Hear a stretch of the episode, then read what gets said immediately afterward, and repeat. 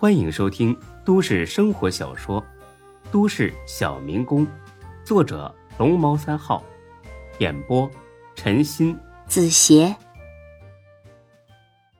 第五百四十七集。听了这话，孙志差点没哭出来。何止是运气不好啊，简直是背到家了。唉，不瞒你说呀，老罗，我都快愁死了。哈哈，别愁啊，事情总会得到解决的。这个刘飞的事啊，交给我，你放心吧。唉，这件事是楚河在搞鬼，除非他松口，否则办不成。我知道。你认识楚河？我不认识。那他会卖给你这个面子吗？哈哈。我不认识楚河，但我认识他叔叔啊。孙志听了一愣：“你认识楚天？”“嗯，认识，还挺熟。怎么样，放心了吧？”孙志那叫一个欣喜若狂。“那咱们现在就去找他，我订机票。”“不用，他呀正好在这市的，昨天还打电话说要过来看看我。”我没让他过来。如果你想见他，我通知他过来就是了。孙志当真吃惊不小，他知道老罗有点来头，但是没想到老罗这么牛逼，让楚天过来。楚天是什么人物？在全国范围内那也是响当当的。但听老罗这口气，楚天呢，简直就像是他的跟班小弟一样。老罗。你跟楚天到底什么关系啊？你跟我说实话，不然我心里不踏实。老罗哈哈笑着：“小军儿啊，还真让你猜对了。你告诉他吧。楚天也给老罗当过警卫员，是接我父亲的班这下孙哲放心了，老领导出马，楚天肯定会给面子。现在。让他过来，这么急呀？吃了饭也不迟嘛。哎，别的我是一分钟也等不了。刘飞还在拘留所呢。嗯，那好吧，我给他打个电话。很快，不到四十分钟，楚天就来了。估计呢，也是一路狂飙。隔着窗户，孙志看得很清楚，楚天没带司机，亲自开车来的。而且开的是一辆很普通的国产轿车。看得出来，虽然现在混大了，但是在老领导面前，楚天还是很恭敬。楚天个子不算高，顶多一米七，长得呢不算俊朗，但是身材非常壮硕，一双眼睛炯炯有神，腰板直挺挺的，走起路来虎虎生风。总而言之，一句话。那就是一看就知道是个人物。他左手抱着一箱茅台酒，右手呢提着两盒茶叶，一进院子就喊了起来：“老师长，楚天向您老报道来了。”孙志心里咯噔一下，没想到老罗当过师长，怪不得这么牛逼呢。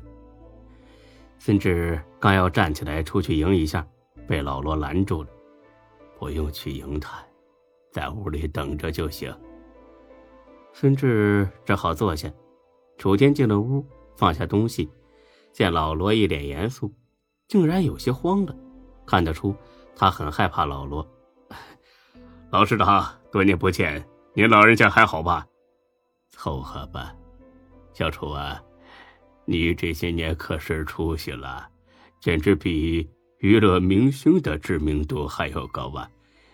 每天都很忙吧？今天呢，请你来，不会耽误你工作吧？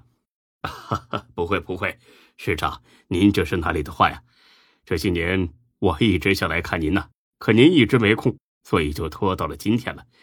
您让我来，我高兴着呢。哈哈哈，你小子还是这么会说话，坐下说话，别站着了。啊，不，我站着就行。坐下吧，又不是在部队了。你这么大一个董事长站在这里，这俩小兄弟该说我不近人情了。楚天这才坐下，但是坐的端端正正，完全没半点放松。老市长，您还是这么精神，要不是您的教诲，我不会有今天的成绩啊！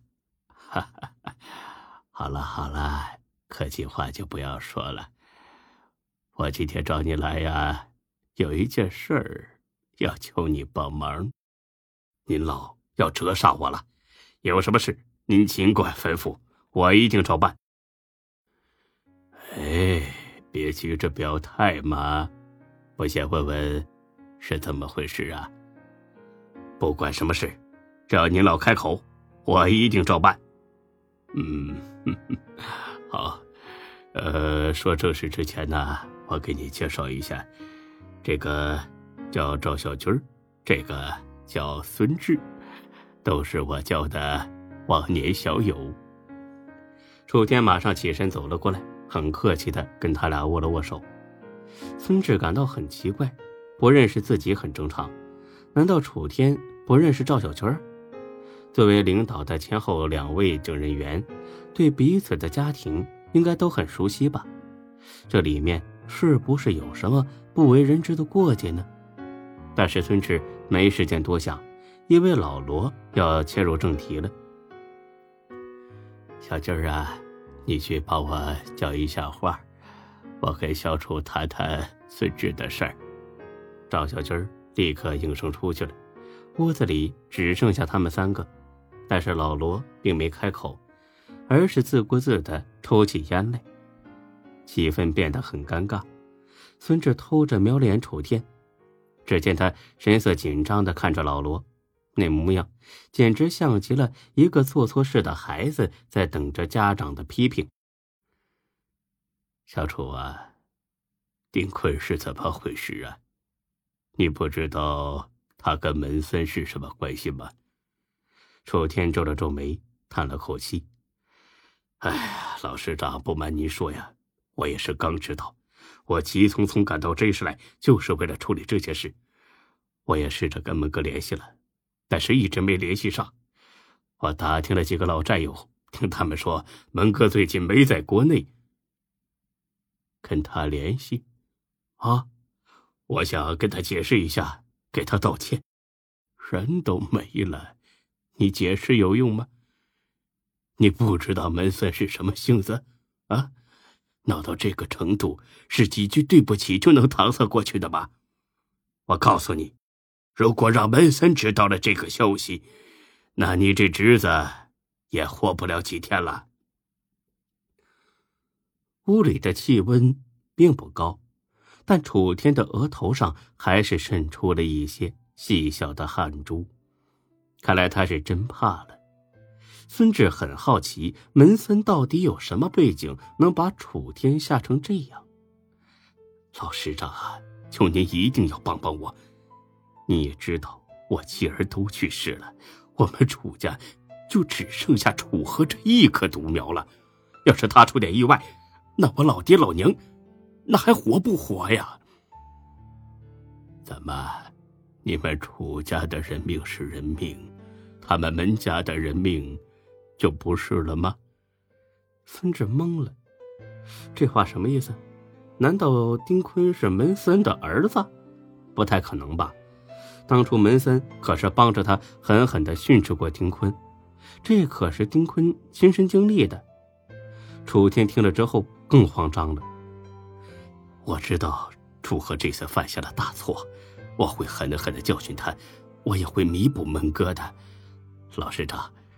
我这里有点钱，麻烦您转交给门哥，请他一定高抬贵手，放楚河一马。说着，他递给老罗一张银行卡。老罗叹了口气：“唉，多少钱呢？啊，三亿。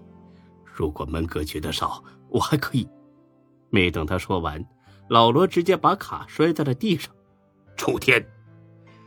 你真是无法无天了！你是不是觉得有钱就能买通一切？